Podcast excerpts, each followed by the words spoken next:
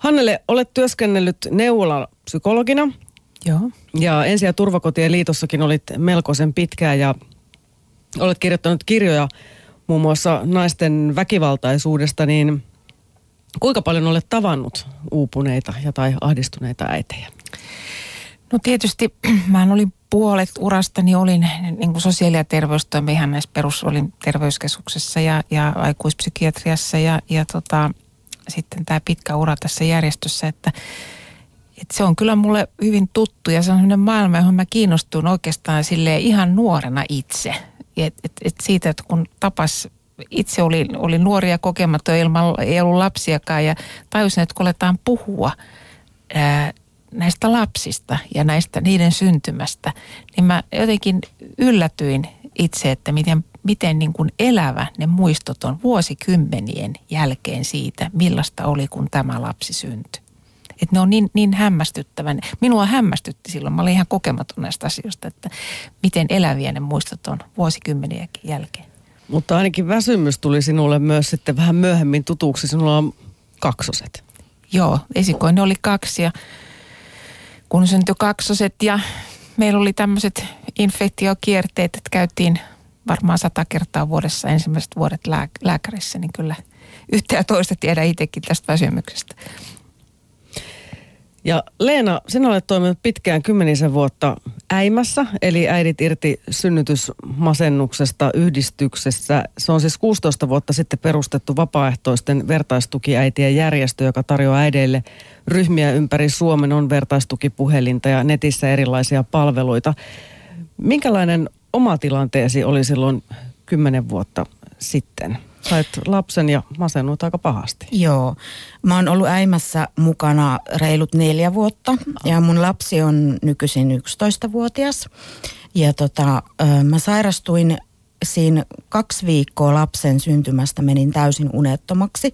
Et en vuorokausiin nukkunut todellakaan lainkaan ja menin sitten lääkäriin yksityiselle, mutta sieltä en saanut oikein hyvää apua ja sitten menin kuitenkin julkiselle puolelle ja se masennus tuli hyvin nopeasti sitten siinä ku, muutaman kuukausien aikana, että masennus on tietysti usein semmoinen, että sitä ei huomaa monet, että se tulee, mutta mulla oli hyvin selkeä sellainen sairauden tuntu, että mä itse niin kuin tajusin, että mä luisun niin kuin kohti jotain pimeää.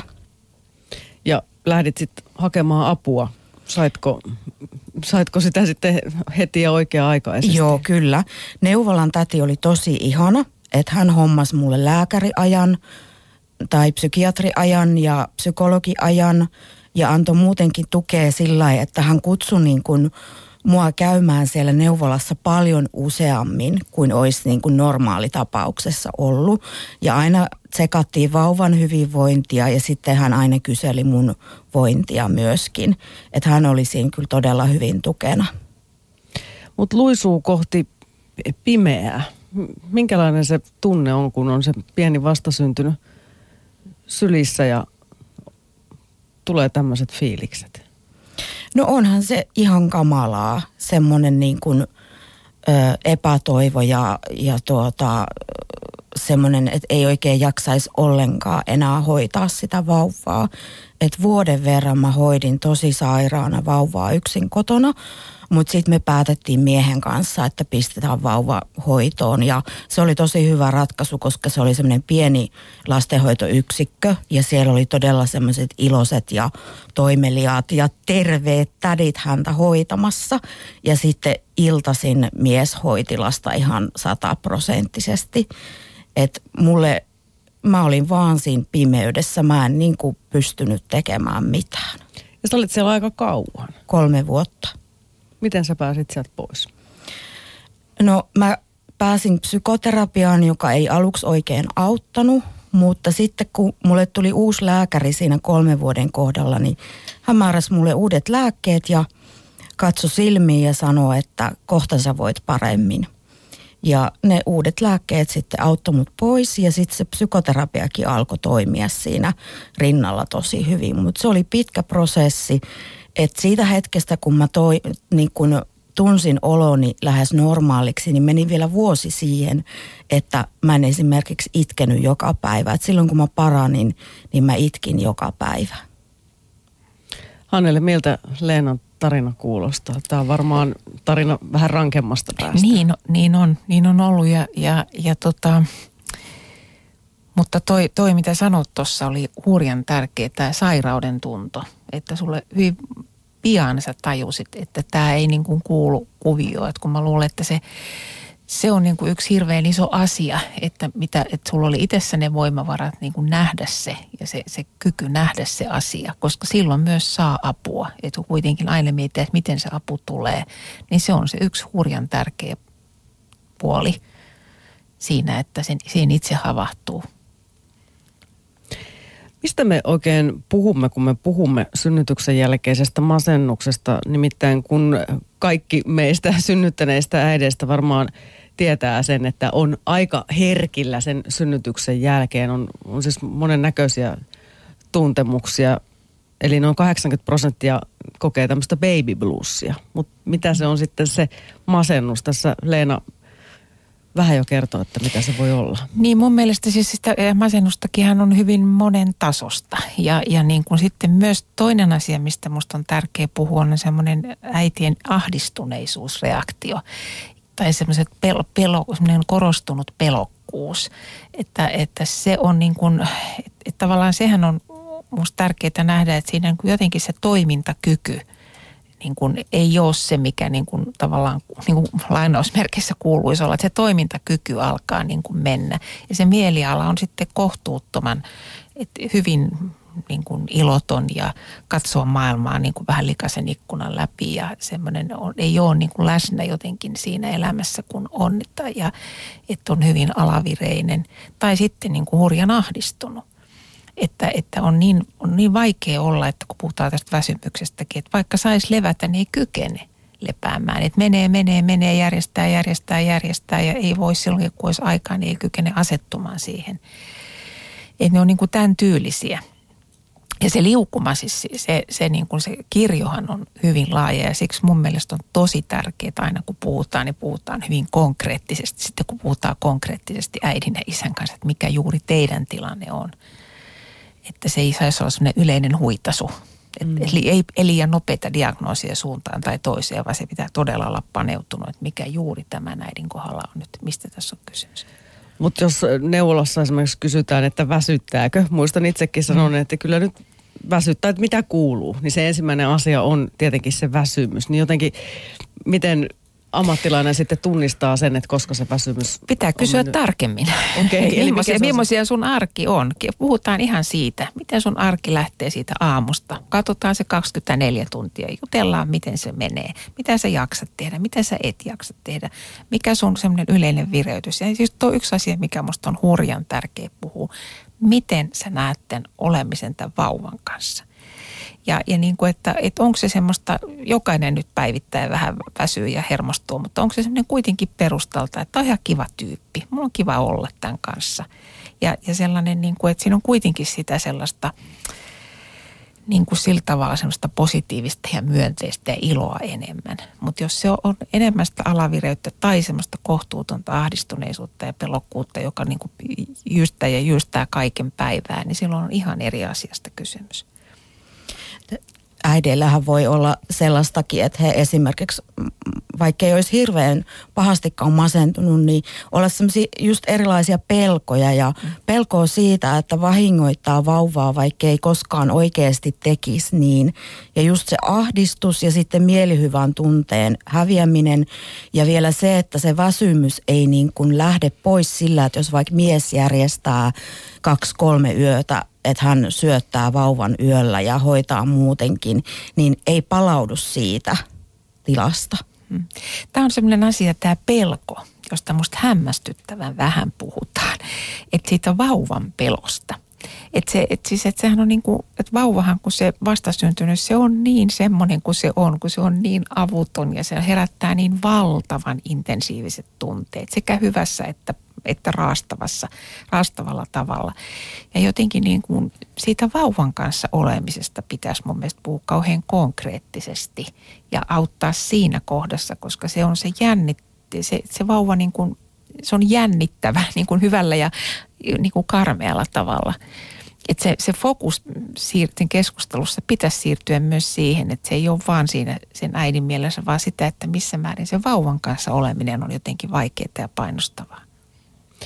Hanna, onko Shoutboxissa tullut havaintoja tai kysymyksiä? Lähetysikkunassa pohditaan muun muassa sitä, miten naisten reppuun kyllä mahtuu enemmän roinaa, mutta repeää se pohja sieltäkin. Jotenkin musta tämä on sillään kuvannollinen oma kokemus kahden pienen lapsen äitinäni on se, että aika pitkään sitä jotenkin sinnitteli ennen kuin ensimmäisen kerran jotenkin uskalsi edes sanoa, että on vaikka ihan vaan väsynyt siitä nukkumisen vähyydestä ja muusta. Mm. Mitä te olette tästä mieltä? Ollaanko me naiset jotenkin semmoisia, tai voiko tätä nyt edes sukupuolittaa, mutta siinä tilanteessa, kun lapsen kanssa ollaan, niin sitkutaanko me liian pitkään joskus? Yhden asian mä haluan nyt tuohon heti ottaa kiinni. Pitää sukupuolittaa tässä vaiheessa. Hyvä, no niin. Siitä suku, jos ei sitä, tätä asiaa saa sukupuolittaa, niin mitä sitten? Että hyvänen aika, siis raskaus, synnytys ja vauvan kanssa, niin ihan varhaiset vaiheet, ne on ihan eri asia naiselle kuin miehelle. Kiitos. Mm. Se ei ole, niin kuin roskapusseista me voidaan neuvotella, ootko vienyt ja minä olen vienyt eilen, ja miten tämä tai tiskit ja ruoanlaitto, mutta tämä on ihan eri asia. Hannele Törrönen, nyt me päästiin oikeastaan siihen ytimeen, kun luettelit näitä erilaisia asioita. Mä haluaisin tietää sen, että miksi se naisen mielenterveys voi kärsiä sen lapsen saannin jälkeen. Ensinnäkin hormonit, muutos, unenpuute, mitä, mitä kaikkea siitä? Mä tota... googlailin tässä eilen ja vielä hämmästyksekseni löysin näitä pelkkiä hormoniselityksiä. Mä ajattelin, että tämä olisi nyt semmoinen naisasiakysymys kyllä, että jos naiset ajatellaan, että hän on nyt, se nyt on hormoniensa armoilla, niin tota hohoja, että et siis varmaan niin kuin no jos katsotaan ihan väestötasolla, niin Niin, niin onhan siinä valtava määrä taustatekijöitä, siis mitkä, et, et, ei se, et sitä on mahdotonta sanoa niin kuin sit kenenkään yksittäisen ihmisen kohdalla, mitkä kaikki tekijät siihen johtaa, mutta tietysti jos tiedetään, että on niin kuin aiemmin elämässä ollut masennus tai ahdistus taipumusta, niin se voi tulla tässä vaiheessa tai sitten ei.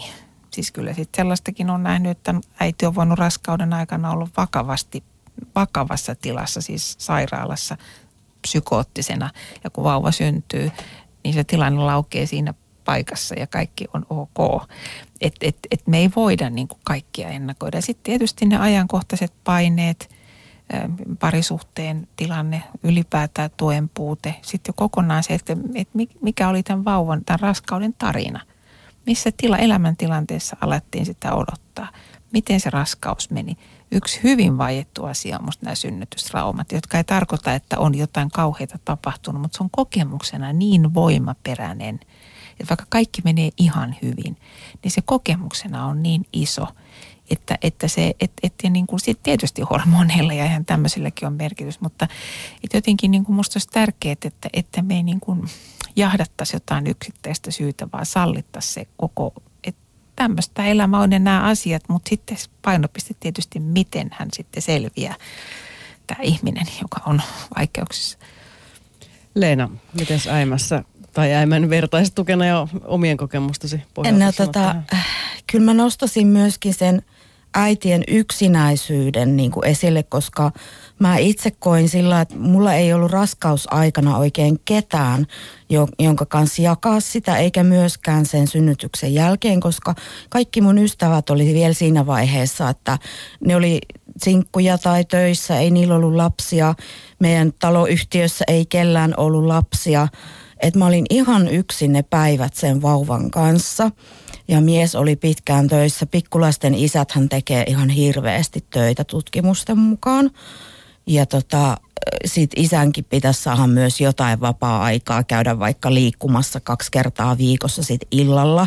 Että ne oli joskus hirveitä tilanteita, kun mä roikuin mun miehen lahkeessa ja itkin, että sä et niinku saa lähteä mihinkään. Että sit mä tajusin kyllä sen oman yksinäisyyteni ja yritin siitä aina silloin tällöin raahautua jonnekin perhekahvilaan ja muuta. Ja lopulta mä löysin sieltä muutaman naisen, jotka oli niin ihania, että ne rupesi mun ystäväksi, vaikka ne ei itse ollut masentuneita. Ja mä en varmaan ollut mitenkään hehkeitä seuraa. Lähimmäisiä löytyy kaveriksi. Tämä yksinäisyys, tämä on, tämä on tämä on niin iso asia. Tässä on jotain tämän suomalaisen niin kuin meidän kulttuurin, sitä, myöskin sitä onnetonta ydintä. Että et mä oon ollut kiinnostunut, tämä mitä sä just kuvaat, niin tämä on niin, niin iso asia. Että et mä oon ollut kiinnostunut siis jotenkin aina näistä, näistä maahan muiden muiden maiden niin kuin kulttuureista. Ja tässä suhteessa meillä olisi paljon saatavaa niin kuin näistä maahanmuuttajakulttuureista, koska niissähän on hyvin paljon sitä, että ylipäätään ihmiset ei ole koskaan yksin. Naiset on keskenään, miehet on keskenään, mutta ne on tavattoman kiinnostavia nämä tällaiset kuvaukset sitä, miten monissa kulttuureissa äitiä hoivataan. Se on usein se neljäkymmentä päivää synnytyksen jälkeen, että, että toiset naiset hoivaa häntä ja, ja, ja tuo ruokaa. Ja, mä muistan yksi mun tuttu, jonka tota, lapset oli samassa päiväkodissa kuin mun pojat, niin, niin tota, hän sanoi, että siellä hänen kotimaassaan niin, niin tota, olisi ollut olisi, olisi kauheata, että äidin olisi pitänyt yöllä herätä vauvan takia. Muut naisethan hoiti yöllä vauvaa. Että sehän on brutaalia täällä, täällä Suomessa, kun joutuu yöllä heräilemään. Että me ei, niin kuin, me ei nähdä sitä, että tässä on sellaisia piirteitä, että me ollaan saatu, saatu tätä itsenäisyyttä nyt. Ja tätä me tehdään, niin kuin, että me ei tee määrää neuvolla eikä arvo ylppä, mutta että, että se yksinäisyys se on kova juttu. Psykologi, psykoterapeutti Hannele Törrönen ja Äimä ry:n puheenjohtaja Leena Honkavaara ovat täällä Lanttula Tammon vieraana ja äitien uupumuksesta puhutaan. Kuunnellaan tässä välissä Satun tarina. Hän kärsi esikoisessa saatuaan pahoista uniongelmista. Yle puhe. Unilääkkeellä nukkuminen ei ole, se ei vastaa koskaan niin kuin normaalia unta ensinnäkään. Ja vaikka niitä unitunteja nyt joitain tuli, mutta olin tosiaan hirveän väsynyt. Ja sitten hoidin kyllä vauvaa sillä lailla lämmöllä, että mulla ei tullut niin kuin vauvaa kohtaan mitään sellaista varsinaista väsymystä, että en mitenkään jaksaisi hoitaa tai olla läsnä, mutta sitten kuitenkin se oman, oma tilanne hallitsi ajatuksia ja pyöritti tavallaan sitä omaa sitä arkea, että, että miten nyt on nukuttu ja miten nukkuisi ensi yönä ja miten, minkälaisia nyt unilääkkeitä voisi ottaa ja, tai olla ottamatta ja miten tämä nyt menisi. Se oli sellaista, se oma tilanne oli aika epäselvä ja sitten siinä tietysti alkoi nousta semmoinen pelko, että miten tämä jatkuu, että, ei, että se uni kuitenkin siellä taustalla huononi koko ajan ja alkoi tuntua semmo, sillä lailla semmoista epätoivoa myös, että mit, mitä tätä tuo tullessaan, että kuinka pahaan tilanteeseen tästä voi vielä joutua. Ja sitten kun ne ahdistusoireet alkoi, niin se sitten entisestään niin kuin herätti sitä pelkoa, että, että kuinka tässä käy, kuka hoitaa lapsen ja miten mies jaksaa käydä töissä ja muuta. Niin eli ahdistus vaan niin kuin jatkuvasti sitten syveni. Joo, tai se on se sellainen kierre, että, että siitä, tuntuu, että siinä ei ole niin kuin ulospääsyä. Mutta se, mikä mulla itselleni oli ehkä tietyllä lailla pelastus, oli se, tai että oma tilanne ei sitten kuitenkaan mennyt hirveän huonoksi noin niin kuin, mm, tämmöisillä tietyillä ulkoisilla kriteereillä mitattuna, että pystyin hoitamaan vauvaa ja näin, mutta tuota, se, että mulla oli hirveä tarve puhua siitä ahdistuksesta ja siitä, että mun on pakko saada apua. Ja ravasin lääkäreissä ja eri lääkäreillä itsenäisesti, niin kuin, että kuka suosittelisi nyt mitäkin unilääkettä ja miten, miten tässä, mikä tämä kuvio olisi niin kuin tämmöisen nukkumi, nukkumattomuuden ja vauvan hoitamisen kanssa ja yhdistelmä. Ja sitten jälkikäteen tietysti sitä on analysoinut niin, että no se oli sitä niin kuin ns. Hätähuutoa sen oman tilan puolesta, että nyt niin kuin täytyy, täytyy saada apua ja, jo, ja mahdollisimman monen täytyy ikään kuin tietää, että missä mennään, että jos vaikka romahtaa tai sata, tapahtuu jotain sillä lailla oikeasti niin kuin katastrofaalista tai vakavaa, niin sitten niin kuin minä olen ikään kuin osani hoitanut tai yrittänyt niin kuin mahdollisimman paljon pedata tätä tilannetta, että se ei tulisi kenellekään puskista. Mikä se pahin katastrofaalinen tilanne sun mielessä silloin oli? Se on jotain niin kuin semmoista aika epäselvää tai sillä lailla, että se kuvailu on hirveän tarkka, mutta se on jotain sellaista, että mä oon niin kuin poissa pelistä. Että mä oon poissa, niin kuin, että ehkä, ehkä konkreettisesti niin, että olen jollain suljetulla osastolla tai jotain tällaista, niin kuin, että, että menetän järkeni tai tulen hulluksi tämän unettomuuden ja ahdistuksen ja muun kanssa. Että tosiaan se tuntuu, että se kierre sillä syvenee ja ei, niin kuin, ei mene parempaan suuntaan, vaan koko ajan huonompaan suuntaan. Niin se oli varmaan se semmoinen pelko, vaikka sitten tietenkin järjellä ajateltuna ja ammattilaisetkin sanoi, että jos näin käy, niin sitten näin käy ja sieltäkin niin kuin noustaan. Mutta se vaan tuntui ihan hirveältä ajatukselta, että, että, että se saattaisi olla mahdollista, jos ei niin kuin suunta tosiaan lähde eri, ylöspäin tai eri suuntaan. Mistä sä luulet, että sua alkoi niin paljon ahdistaa tai mikä vei sun unet? No siihen on... Monta tekijää on iso, isompia tekijöitä ja sitten pieniä kuormittavia tekijöitä. Siinä on varmasti sellaista omaa geneettistäkin taustaa tai siitä semmoista niin kuin luonteeseen kuuluvaa taustaa. Tai, että olen ehkä taipuvaisempi tämmöiseen ahdistukseen kuin jotkut muut ihmiset. Ja sitten tällaisia pieniä, niin kuin, kun tämä oli ensimmäinen lapsi, että ei ollut kuitenkaan käsitystä, että minkälaista se lapsen kanssa oleminen on ja lapsen hoito on ja, ja sitten se, että sitä ei voi täysin niin kuin hallita tai ei voi pelkästään itse sanella, että, että nyt, nyt teemme näin ja me nukumme näin ja hoidan lasta näin ja sitten kaikki menee tosi hienosti. Että kyllähän minä niin kuin hallitsen tämän. Se on varmaan ehkä se, että tietyllä lailla yritti toteuttaa ehkä jotain mielikuvaa siitä äitiydestä eikä, siitä, eikä onnistunut sitten siinä. Koetko sä pettymyksen tai epäonnistumisen tunteita? En, mutta varsinaisesti. Mutta muistan sen, että jos joku päivä oli mennyt hirveän hyvin, että mä olin ehtinyt itse käydä lenkillä ja olla lapsen kanssa läsnä ja tehdä ruokaa ja pitää kotia siistinä ja tämän tyyppistä, niin sitten mä olin hirveän tyytyväinen, että hei näin tämä menee. Tämä on sitä niin kuin oikeaa äitiysloman viettoa. Et se on tosi naurettavaa tietenkin näin jälkikäteen, mutta... Tällaisia niin kuin kuormittavia tekijöitä ja sitten tähän niin kuin nukkumiseen liittyen tai siihen, että unettomuus pääsi niin pahasti päälle, niin siihenkin liittyy tällaista, että meillä vauva nukkuu omassa sängyssä ja yösyötöt. Minä nousin ylös ja otin vauvan ja menin olohuoneeseen istumaan ja olin siellä niin kauan, että vauva nukahtaa. Ja tämä toistuu niin kuin monta kertaa yössä, niin se oli niin kuin omiaan viemään niitä tai tuomaan sen unettomuuden, että ne omat unet katosi. No, miten te sitten pääsitte tästä perheen kanssa yli, tai miten sä pääsit ongelmista yli? Sun miehellä ilmeisesti tässä aika tärkeä rooli. On siinä mielessä, että kuitenkin se oma tila meni niin pahaksi, että sain sitten kovat, tai ei kovat, mutta kuitenkin kunnollisen unilääkityksen ja ahdistuslääkityksen siihen päälle, tai ahdistukseen mielialalääkkeet. Ja, ja mulla oli niin kuin reseptinä se, että mun täytyy nukkua ihan kerta kaikkiaan eri huoneessa ja niin kuin luovuttaa sen vauvan yöhoitamisen suhteen, että mun on pakko vaan saada unta, että se on niin kuin ensisijaista sen oman paranemisen takia. Ja mies hoiti sitten vauvan yöheräämiset ja kävi töissä, eli se oli tosi rankkaa ja sitten itsekin pelkäsi miehen puolesta, että mites nyt miehen unien käy ja miehen jaksamisen, että jos, jos hän murtuu tai ei jaksa enää, niin mitäs sitten tehdään? Mutta se oli kuitenkin se avain siihen ja varsinkin tämä niin kuin kunnollinen mielialalääkitys.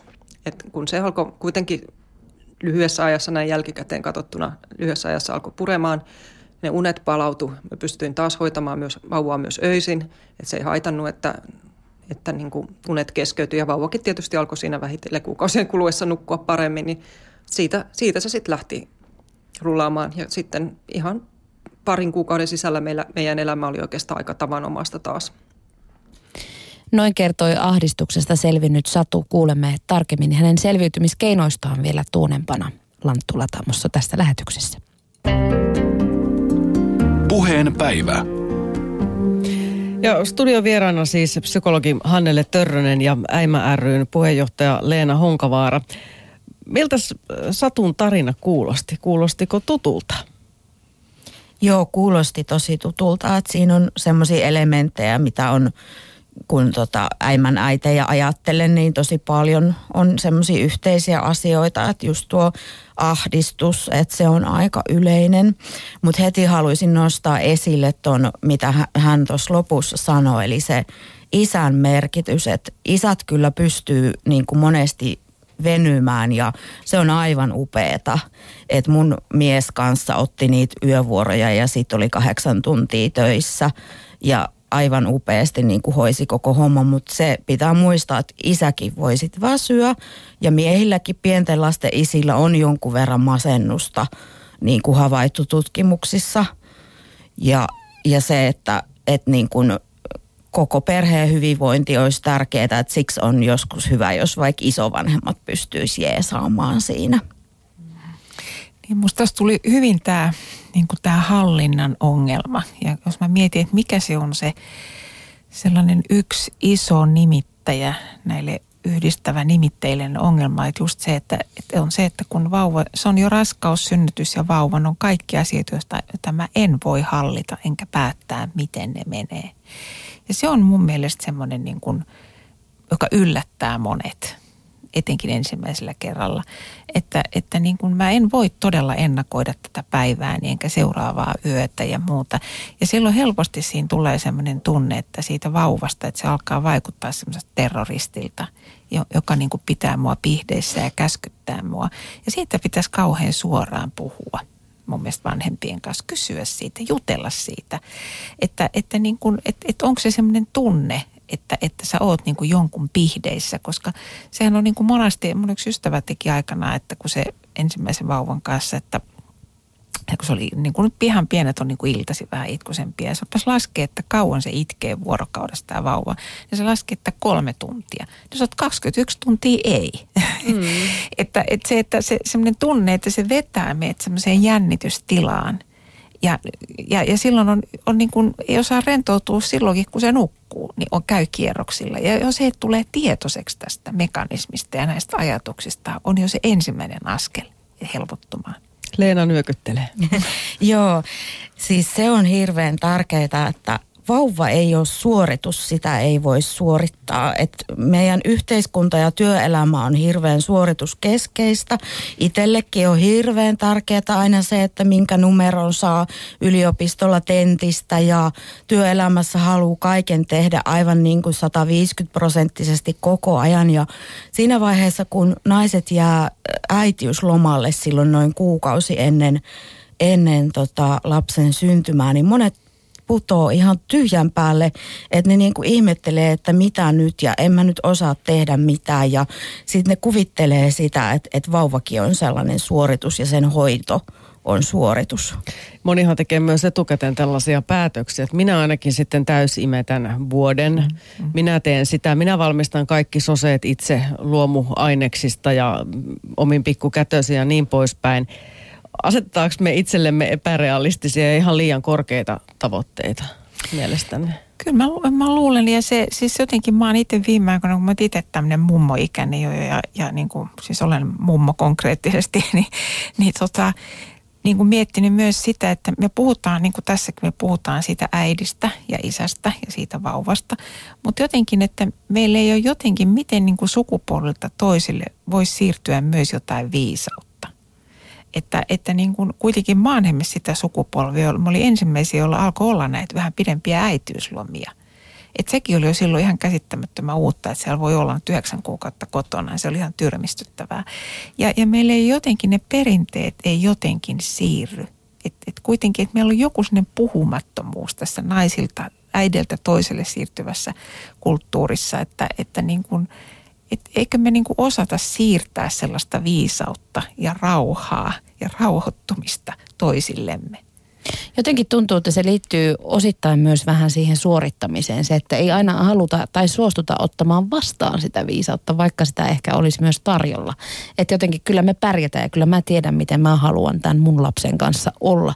Lähetysikkunassa osoitteessa yle piste fi kautta puhe kommentoidaan myöskin tätä. Miten naisten kyllä minä pärjään -asennetta voisi muuttaa sellaiseksi, että sitä apua otetaan vastaan lähimmäisiltä ja annetaan muidenkin kuin vanhempien osallistua lapsen kasvatukseen ja hoitoon. Jos on huonot välit vaikka anoppi, niin hänet saatetaan sulkea pois lapsen kasvatuksesta ja hoidosta. Joo, tää, ja näähän on myös monimutkaisia kysymyksiä. Et silloin kun meistä tulee vanhempia, niin kyllähän myöskin sit ne suhteet omiin vanhempiin niin käy melkoista myllerrystä. Ja myöskin me mummo- ja vaari-ikäiset, niin voidaan olla ihan, ihan, ihan hirveitä. Että ei kaikki mummot ja vaarit ole niin kuin avuksi lapsille ja lapsenlapsille, vaan voi myöskin olla niin kuin tunkeutua asioihin ja, tai olla toisaalta välinpitämättömiä. Ne on isoja kysymyksiä ja, ja tota, siinä on tietysti kaikista parasta, kun niistä voitaisiin puhua, että voisi puhua. Että niin kuin mä sanon, tämä mun sukupolvi, miten niin kuin olisi, niin kuin, ei vaan muuta sanoa kuin, että mä voin sanoa, mitä mä voin tehdä. Mitä mä, millä tavalla mä voin olla avuksi. Että, että niin kuin, no on tietysti vaikeita asioita, koska jokainen haluaa pitää myös kiinni siitä omasta perheestään. Ja asiat myös muuttuu niin ajan saatossa vähän. Joo, sit on vaan, se on ongelma, että kun Suomi on maantieteellisesti tämmöinen kuin on. Esimerkiksi mun vanhemmat asuu viisisataa kilometrin päässä mm-hmm. ja miehen vanhemmat asuu yhdeksänsataa kilometrin päässä. Mm-hmm. Että kyllä me apua pyydettiin ja me myös apua saatiin, mutta he ei ole läsnä meidän arjessa ollut eikä ole. Sama kokemus on itsellänikin, juuri tuo sama. Täällä lähetysikkunassa kysytään myöskin liittyen tähän suorittamiseen ja, ja siihen ehkä siihen yllättävyyteen, mikä vauvan syntymänkin jälkeen on vastassa, niin että olisikohan äitiysvalmennuksen syytä voimakkaammin valmistella äitiä siihen uuteen tilanteeseen? Sen nimihän on nykyään perhevalmennus. Niin on, kyllä. Mutta kuinka merkittävässä roolissa te pidätte näitä valmennuksia ylipäänsä? No nyt tää, tää on semmoinen aihe, josta mä niinku innostun. Huomaamme sen. Niin. Mun kädet viuhtoo ja tota noin. Mä oon itse pitänyt kahdeksan vuotta osallistunut näihin valmennuksiin. Oon pitänyt psykologin tuntia niissä ja silloin jo oli niin kuin ihan, että mitähän mä nyt osaan ventovieraille ihmisille sanoa yhtään mitään. Että, et, ja nyt ö, olen kuullut niistä kummia, että et, et juuri nyt sain yhdeltä... juuri ensi kertaa isäksi tulevalta nuorelta mieheltä kuulla, että he sai niin kuin ennen ensimmäistä neuvolakäyntiä tämmöisen lomakkeen, jossa kysyttiin, että koetko olleesi rakastettu lapsena? Ja, ja sitten niin kuin monenlaista seulaa käydään tästä lapsuuden perheestä ja muusta. Ja siinä on tietty semmoinen puoli, josta mä en pidä kyllä suoraan sanoen ollenkaan. Mä tiedän, että monet psykologit ja terveydenhoitajat tästä eri mieltä. Mutta mun mielestä niin kuin jotenkin se, se niin kuin, että se tuki pitkin sitä raskauden matkaa jo, että mitä sulle kuuluu, miten sä voit olla siinä online sen jokaisen ihmisen kanssa. Niin kuin se on musta tärkein apu ja ennen kaikkea sitten kun se vauva on syntynyt, että mitä sitten? Ja, ja just se, että, että olla sitä muuta apua tarjolla siitä neuvolan, on sitä perhetyöntekijää, kotiapua, muuta joustavasti. Että mun mielestä niin kuin eletään sellaisessa maailmassa, niin että lomakkeita on lisätty neuvoloihin aivan hirveästi. Että kaikki asiat pyritään seulomaan niin kuin raskauden aikana mahdolliset. Ja, ja me ei voida, niin kuin, ei elämä ole sellaista, että, että, että se pikemminkin musta joskus tuntuu, että se lomakkeiden lisääminen ja musta niin kuin on pelottelua. Että, niin kuin, että hei, mieti nyt tätä ja tätä ja tätä, kaikkea mahdollista, että se voi nyt tapahtua. Että eihän sekään ole oikein. Niin ja sitten lasketaan vielä kaikki markkinamiehet tähän, jotka myy konttauskypärää ja itkuhälytintä ja niitä semmoisia suojia hedelmiä, että taapero voi turvallisesti mussutella verkon läpi, verkon läpi ettei niin vaan tukehdu. Tota... Itse on kyllä tästä, siis tämä valmennusasia, niin kiltisti kävin kaikki siellä kyllä istumassa, niin mun mielestä kuitenkin kaikkein hyödyllisintä oli ehkä se, kun sinne tuli se tuore perhe kertomaan niistä omista kokemuksistaan, se vertaistuki. Joo, joo. Mitä meitä te olette? Tai miten te koitte? Kyllä varmaan. Me joskus Äimässä mietitään sitä, että pitäisikö äitiyspakkauksessa olla jo, kun sen saa jo siinä useita kuukausia ennen synnytystä, niin, niin, niin just jotain koottuna semmoinen vihkonen, missä olisi niinku tämmöisiä perheiden kokemuksia ja sitten myöskin tietoa synnytysmasennuksesta, vaikka siinä vaiheessa kukaan äiti tuskin haluaisi lukea sitä, mutta et ihan semmoisia perustietoja pitäisi olla siinä äitiyspakkauksessa. Se on kyllä itse asiassa, jos sitä pysähtyy miettimään, niin vähän ihmeellistäkin, että siellä ei tosiaan ole. Mutta mut se, että miten näistä valistaa, ne on niin vaikeita asioita. Mä itse aikanaan, kun mä olin tota, näitä kaksosia odotin, niin mä olin kaksi kuukautta naisten klinikalla silloin. Ja, ja niin kuin siinä samalla osastolla sitten, kun katsoi näitä juuri synnyttäneitä naisia. Ja sehän oli niin kuin, niin kuin, niin kuin hurjan, miten mä sanoisin, liikuttava. Tavaa, niin kuin katsoa sivusta sitä, että kun nainen on synnyttänyt, niin pari päivää hän on ihan semmoinen niin kuin pöllähtänyt. Se on hyvin erikoinen niin kuin katse, että ihan kun hän olisi käynyt toisella planeetalla ja silmät katsoo jonnekin ihan muualle. Hän on ja ei ole läsnä. Ja semmoinen kuin kuva, valokuvataiteilija, kun Minna Havukainen on tehnyt aivan loistavia töitä sinne Puerperium-kirjan. Jokaisen kannattaisi katsoa ne kuvat, on hienoja. Ja sitten tulee sen jälkeen se itku. sellainen ihmeellinen itku, joka musta on kauhean kaunis itku. Musta siinä ei ole mitään järkyttävää eikä patolo- että sitä jotenkin patologisoida. Ja että se on käynyt sen suunnattoman myllerryksen läpi. Ja mun mielestä jotenkin se ymmärrys, että, että ihminen, nainen tarvitsee niin kuin semmoista tiettyä suojaa ja turvaa ja sellaista, että joku, joka on virittynyt siihen oloon. Että hän saa viipyä siinä kaikessa rauhassa tulla tähän maailmaan meidän muiden joukkoon taas. Että ei tarvitse olla heti niin kuin valmiudessa lähteä jonnekin. Ja mä, mä oon siitä asiasta niin kuin huolissani, tai no huolissani olen, että kun nykyisin siellä synnytyssairaalassa ollaan niin vähän aikaa.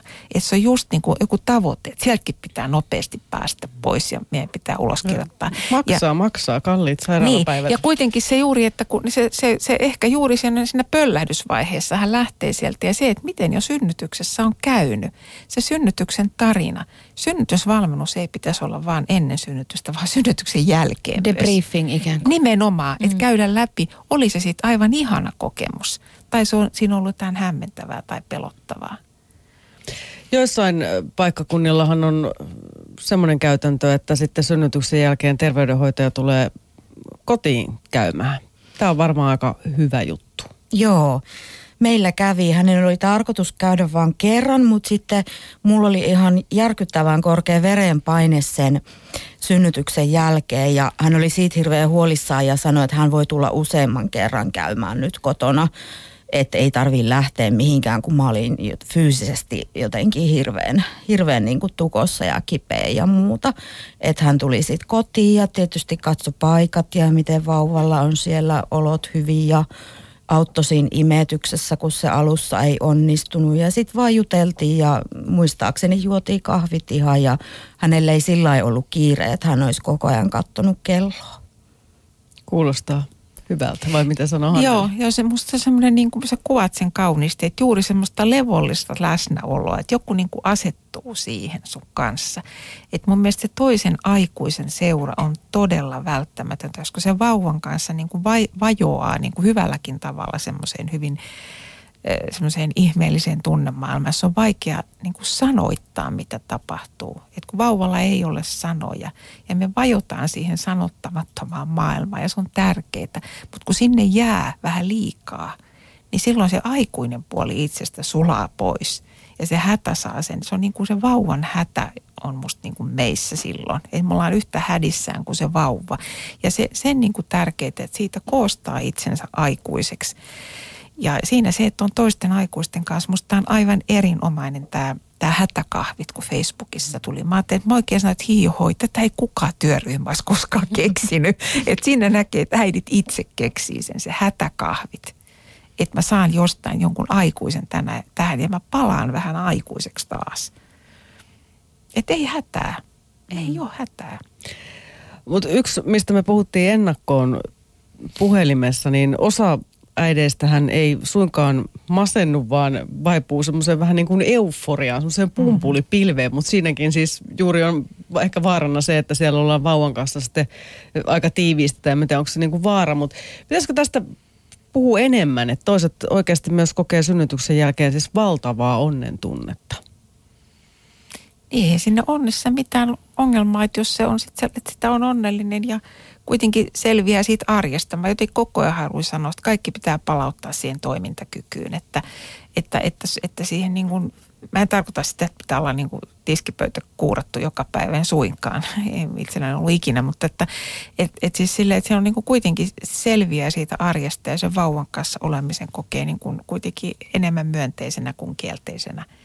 Niin, niin kaikenlaisia tunteita voi olla, mutta juuri se toimintakyky. Pari sanaa historiasta. Me vähän puhuttiin noista isovanhempien roolista ja muusta ja ajattelin vaan sitä, että maailma on ollut kovasti tosiaan toisenlainen seitsemänkymmentä-kahdeksankymmentäluvullakin, niin äitiysloma on ollut kuusikymmentäluvulla vielä vissiin kaksi viikkoa tai mm. jotain vastaavaa. Eli miten äidit on ennen pärjänneet tällaisten tunteiden kanssa, että tuskin nämä on yhtäkkiä kuitenkaan lisääntynyt vai ovatko? Siis mä luulen, että yleinen siis valistuneisuus ja tietoisuus, että, että kyllä niin kuin on, on paljon nykyisin niitä, sel, ollaan tietoisempiakaan hyvä ja selviämiskeinoja. Mä kuulin yhdeltä naiselta kauan aikaa sitten, että hänen mummonsa oli sanonut, että kyllähän toi on aina tiedetty, että, että tota, naisilla on tämmöistä, että kesken lehmän lypsyn niin kuin yhtäkkiä juoksi metsää ja oli yksin siellä ja tuli takaisin ja sitten jatkoi sitä lypsämistä. Että tämä on niin kuin musta hyvä ja mielenkiintoinen tieto, mutta tietysti kauhean riipaseva, että meillä on historiassa semmoinen, että siellä yksin pitää selvitä.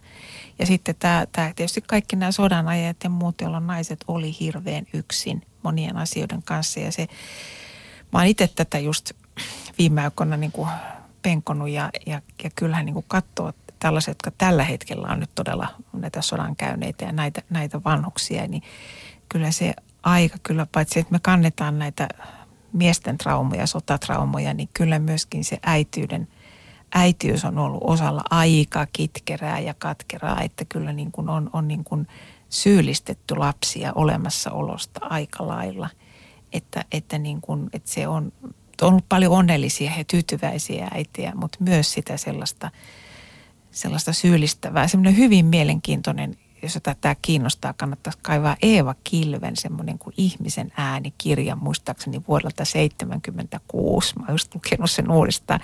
Siinä on hirveän hyvin. Hän on, kuusikymmentä, hän on analysoinut kuusikymmentäluvun äitienpäivän runoja. Ja no, se on niin hauskasti hienosti kirjoitettu, kun sinissä äitienpäivän runoissa kaikki äidit on harmaita, mökissä, lapsensa hyljeksimiä, niin kuin tämmöisiä pelkkää syyllisyyttä ympäri, että et lapsen pitää olla syyllinen siitä, että ylipäätään äidin vierestä mihinkään lähtenyt, jos näet ko- konkreettisesti. Se on loistavasti ja hienosti kirjoitettu juttu. Mutta toi just, että on varmasti juossut naiset metsään, mutta on myös niitä, jotka on juossut jokeen tai järveen. Sitä on aina kyllä ollut ja sitä on vielä tänäkin päivänä. Se yleensä kyllä liittyy sit syvään masennukseen.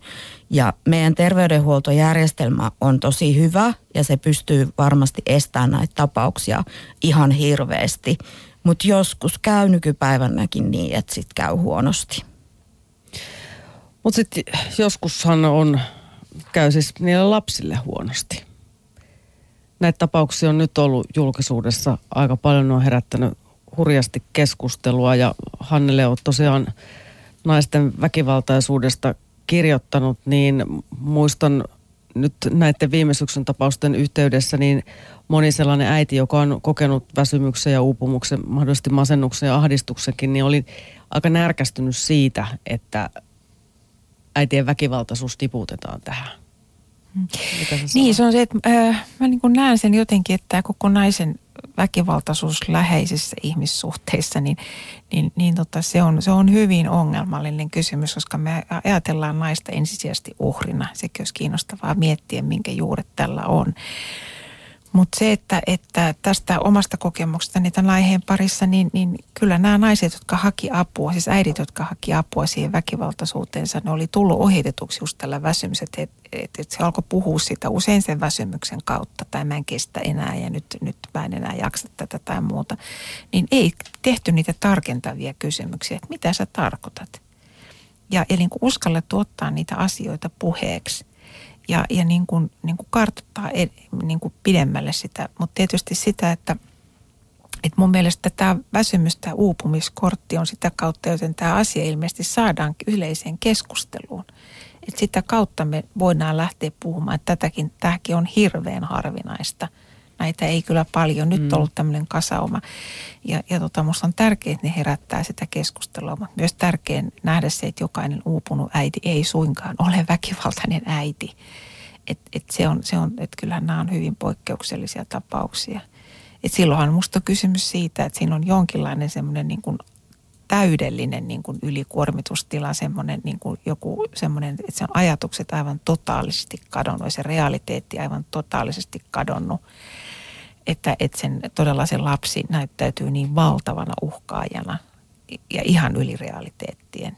Ja tietysti joissakin tapauksissahan on voi olla kysymys myöskin siitä, että ihmisellä on, hän on sillä tavalla sairasta, hän kuulee vaikka ääniä, että jota käskee tekemään jotain lapselle tai muuta. Että, mutta tietysti sitten sellaista, Että jotenkin sitä kautta, tämä on niin kuin myös niitä kysymyksiä, joita, joista meidän pitäisi maltillisesti päästä eteenpäin, keskustella sitä sitten tarkemmin. Niin, se maltillisuus tuntui välillä keskustelussa olevan vähän hukassa, mutta miten Leena, puhutaanko teillä Äimän vertaistukiryhmässä vaikka kyllä puhutaan valtaisista asioista? Kyllä, kyllä me puhutaan niistäkin. Kun syksyllä tapahtui nämä kaksi ikävää lasten surmaa, niin mä kirjoitin meidän jäsenille pitkän kirjeen siitä aiheesta ja niistä ajatuksista ja tunnelmista, mitä nyt äidille sit voi olla. Ja ehkä yllätti se semmoinen niin kuin sosiaalisessa mediassa ollut viha näitä äitejä kohtaan ja vihaa niitä kohtaan, jotka ymmärtää asian, että kun tuli tämä toinen tapaus, niin mä istuin sohvalla pläräämässä mun kännykkää ja luin niitä päivittyviä uutisia siitä aiheesta, niin mulle tuli lopulta ihan hirvittävä olo ja mä aloin niin kuin tyrskähdelle itkeä.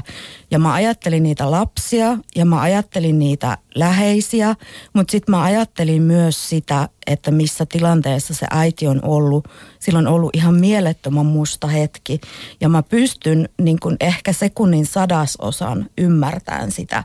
Ehkä sen takia, että mulla itselläni on, on niin kuin kokemus syvästä masennuksesta. Ja varmaan jos me, no, sä oot Hannele jossain haastattelussa sanonutkin, että mehän ei koskaan pystytä täysin maailmasta tällaisia kauheita tekoja pois saamaan.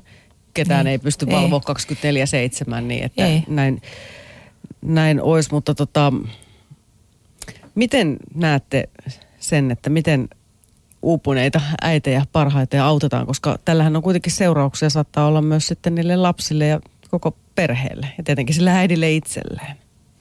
Niin mä näen jo, siis sanotaan se, että aikanaan kun Äimä perustettiin ja moni tämmöinen vertaistuki äh, puhe ja sitten varmaan niin kuin netissä ja muuta on, on myös ihan fiksua keskustelua, että löytyy, on löytynyt sanoja enemmän. Jos mä ajattelin, että sitä aikaa kun mä itse tulin äidiksi, ei ollut todellakaan nettiä, eikä ollut vertaistukiryhmiä, ei ollut mitään. Mä itse tein, kun meidän syntyi nämä kaksoset ja kun me siihen aikaan päässyt busseissa oli se keskitanko, mä en pari vuoteen päässyt mihinkään. Niin siinä lähellä oli leikkipuisto. Mä olin itse työssäni perustanut tämmöisiä äitikahviloita terveyskeskuspsykologina, josta sain kritiikkiä, että siinä ei ole viranomaisia mukana, eikä miehiä. niin, tota, niin mä sitten soitin tämmöiselle yhdelle järjestölle, että voisiko siihen lähelle leikkipuistoon perustaa tämmöisen niin kuin äideille jonkun, tämmöisen ryhmän. Niin mulla vastattiin, että no kuka nyt semmoiseen tulisi? Ja, ja niin kuin, että tämä on niin uutta, että on tällaista toimintaa, johon voi mennä mukaan ja on tällaista vertaistukea, että musta on semmoinen sanottamisen apu, on se ihan ensisijainen. Joo, mä oon itse toiminut Äimä ry:n vertaistukipuhelimessa. Se on valtakunnallinen puhelin ja sinne saa soittaa ihan kuka tahansa, masentunut äiti tai sukulainen tai vaikka neuvolan täditkin saa soittaa sinne, jos haluaa neuvoa. Niin siellä on muutaman kerran tullut vastaan äiti, joka kertoo, kun ollaan vähän aikaa keskusteltu, että mä en halua mitään muuta kuin kuolla. Ja se on aika kova tilanne niin kuin itselle. Mutta sitten kun on se oma kokemus ja taju siitä, että miten sitä asiaa voi lähestyä, niin sitten me on keskusteltu siitä. Mä oon antanut aikaa tunnin tai enemmänkin siihen keskusteluun. Niin sitten sen lopuksi äiti on ehkä niin kun näkee ihan aavistuksen pidemmälle, ei paljon, mutta jonkun verran pidemmälle siinä asiassa. Ja usein se asia, mitä mä niin kun vaadin siltä äidiltä on se, että sun täytyy kertoo lääkärille. Tämä ihan sama asia, mitä sä oot kertonut mulle. Ja myöskin palveluihin mun mielestä ohituskaista raskaana oleville ja pienten lasten vanhemmille. Ja nopeammin. Kuunnellaan vielä Satun tarinaa. Vaikka ensimmäisen lapsen saannin jälkeen tulikin vaikeuksia, perheessä on nyt toinenkin lapsi. Miten vauva-aika sujui toisen lapsen kanssa? Yle puhe. Kuitenkaan tämä ensimmäisen lapsen kohdalla ollut masennuskokemus tai ahdistuskokemus ei ollut niin paha, ettäkö se olisi pelottanut, ettei koskaan enää haluta lisää lapsia. Ja itse suhtaudun hirveän sillä lailla positiivisesti ja rauhallisesti tähän toisen lapsen tulemiseen, että jos jotain samanlaista tulee, niin nyt tiedetään, mistä on kysymys ja mitkä siihen on lääkkeet. Että ehkä pahinta kuitenkin siinä, siinä ensimmäisen lapsen kohdalla olleissa, olleissa niin kuin ongelmissa oli se, että mä en itse tiennyt, se pelko just siitä, että mitä tämä voi tuoda tullessaan tai mihin tämä johtaa. Ja nyt mä tiedän, niin kun sillä pysty sillä lailla rauhoittaa itseään tämän toisen lapsen kohdalla, että, että jos jotain vastaavaa alkaa, alkaa ilmenemään, niin se ei ole enää tuntematonta eikä sillä lailla pelottavaa. Raskasta toki, mutta siitä sitten taas selvitään. Mutta toisen lapsen kohdalla ei siis ilmeisesti ole mitään tällaista ollut, että sä oot pystynyt olemaan paljon rauhallisempi ja ilmeisesti nukkumaankin vähän paremmin. Joo, tietysti sitten tehtiin semmoinen ihan linjaveto jo alussa, että nyt mennään niin kuin esimerkiksi nukkumisjärjestelyjen suhteen siitä, mistä aita on matalin, että minä en enää nouse vauvan kanssa sohvalle yöllä, vaan nukutaan tuolla vierekkäin yhä edelleen. Että tässä on tietysti sitten vähän niin kuin kolikon toinen puoli, mutta nyt ollaan kuitenkin priorisoitu sitä, että kaikki, kaikki nukkuu sen, minkä voi, ja sillä lailla pidetään jaksamista yllä ja koko perheen hyvinvointia. Ja se on nyt toiminut ihan hyvin, että olen pystynyt palaamaan työelämäänkin aika nopeasti tässä toisen lapsen jälkeen, ja sekin on mennyt ihan hyvin. Että siinä mielessä se, mitä, mihin kuitenkin oli tämän toisen lapsen raskausaikana varautunut, että tulee hirveän rankkaa ja sitten ne ongelmat varmaan uusiutuu, niin se ei kuitenkaan toteutunut. Että siitä on tietysti tosi tyytyväinen. Ja itse asiassa lapsikin on vähän parempi nukkuja, että kyllähän sekin edes auttaa asiaa. Tuossa vähän jo puhuttiin siitä sun hoidosta, eli että lähdit ihan itse, itse lääkäreiltäkin apua hakemaan ja sitten olet myös neuvolassa puhunut ja saanut sitten heti lääkitystä ja näin. Koitko, että sait riittävästi oikeanlaista apua? No lyhyesti sanottuna kyllä, joo. Neuvola tarjosi enemmän tällaista niin kuin keskustelua ja terapiaa, mikä taas tuntui sillä lailla hyvältä, että kun mulla oli se turvaton olo, että mitä mulle tapahtuu, niin mulla oli tiedossa siellä neuvolan puolelta niin kuin tämmöinen kontaktihenkilö, jolla saattoi soittaa ja joka niin kuin otti tosi vakavasti asiakseen sen minun tapauksen juuri, että neuvoi, että mitä, mitä sinun nyt just kannattaa tehdä, kun sulla on tommoinen tilanne siellä kotona päällä tai tommoinen olo. Se oli siinä mielessä hyvä, mutta sitten tämä niin kuin lääketieteellinen apu, koin, että sieltä neuvolan puolelta sen saaminen ja sen niin kuin tavallaan tehokkuus olisi ollut huonompaa, mitä sitten kun itse hakeuduin suoraan niin kuin yksityiselle puolelle hoitoon. Että tämä kombinaatio yhdessä niin kuin, mun mielestä toimi tosi hyvin. Entäs vertaistuki? Löysitkö äitejä, jotka oli samassa tilanteessa tai ainakin, että heillä on samaikäisiä vauvoja? Joo, löysin. Että mulla oli siinä puolen vuoden aikana ehtinyt jo muodostua semmoista, semmoista äitikaveripiiriä siinä, siinä lähistöllä, että heistä sai kyllä apua ja oli muutenkin kaveripiirissäkin on, oli, on ollut vastaavassa elämäntilanteessa olevia äitejä, että on pienet lapset. Et, ja sitten se, että kun mulla oli niin voimakas tarve puhua tästä omasta tilanteesta, niin, niin mä en sitten sit hirveästi niin kuin valikoinut, että, että onkohan tuo äiti nyt kenties vähän ahdistunut tai masentunut, että josko häneltä, hänelle voisi puhua vain puhuen niin kuin kenelle vaan, joka kysyy, että mitä kuuluu. Näin. Niin tota, että se puhuminen silleen kyllä auttoi tosi paljon ja toki kun oli niitä äitiä pienen lapsen kanssa, niin se entistä enemmän kuitenkin niin kuin sai sitä vastakaikua, että he ymmärsi, että tai tuntui, että monet niin kuin suhtautui niin, että se on tosi niin kuin todennäköistä, että noin voi käydä tai siis sillä lailla, että kun se unettomuus on niin massiivista ja jatkuvaa, eikä sit, sitä ei niin kuin pääse kuittaamaan missään vaiheessa, niin siitä tota tietenkin sai apua, että tiesi, että myös oman tilanteen kohdalta niin, että näin voi käydä muillekin, enkä minä itse ole mitenkään niin kuin erityisen sairas tai poikkeuksellinen, tai siis niin kuin negatiivisessa mielessä huon, niin poikkeuksellinen huono, vaan tämä nyt on vaan seurausta monista asioista, jotka summautuu tässä yhteen. Mitä sä haluaisit, Satu, sanoa sellaiselle äidille, jotka mahdollisesti kokee jotain vastaavaa, mitä olet itse käynyt läpi? No ainakin, että hakevat apua mahdollisimman pian, koska jos se unettomuus menee tietyn rajan yli, niin se ei enää parane, se voi johtaa, niin kuin, tai se paranee hitaasti. Eli jos se vaan pahenee ja sitten siihen alkaa tulla lisää tällaista lisäoireita, niin ei kannata jäädä odottelemaan ja pohtimaan, että kyllä tämä varmaan huomenna helpottaa, kun taas en siis yönä saa nukkua kaksi plus kaksi tuntia, vaan niin kuin rohkeasti vaan hakemaan apua ja omalta kohdaltani sanoisin, että lääkkeitä ei kannata pelätä. Mä en ollut ikinä aikaisemmin itse niin kuin syönyt minkäänlaisia mielialalääkkeitä, enkä unilääkkeitä, enkä mitään. Ja tietysti nekin vähän pelotti aluksi, että, että mitä, mitä nämä tekee mun mielelle nämä tämmöiset lääkkeet, että ihan kauheata. Ja näin, mutta tota, ei, ne, ne parantaa.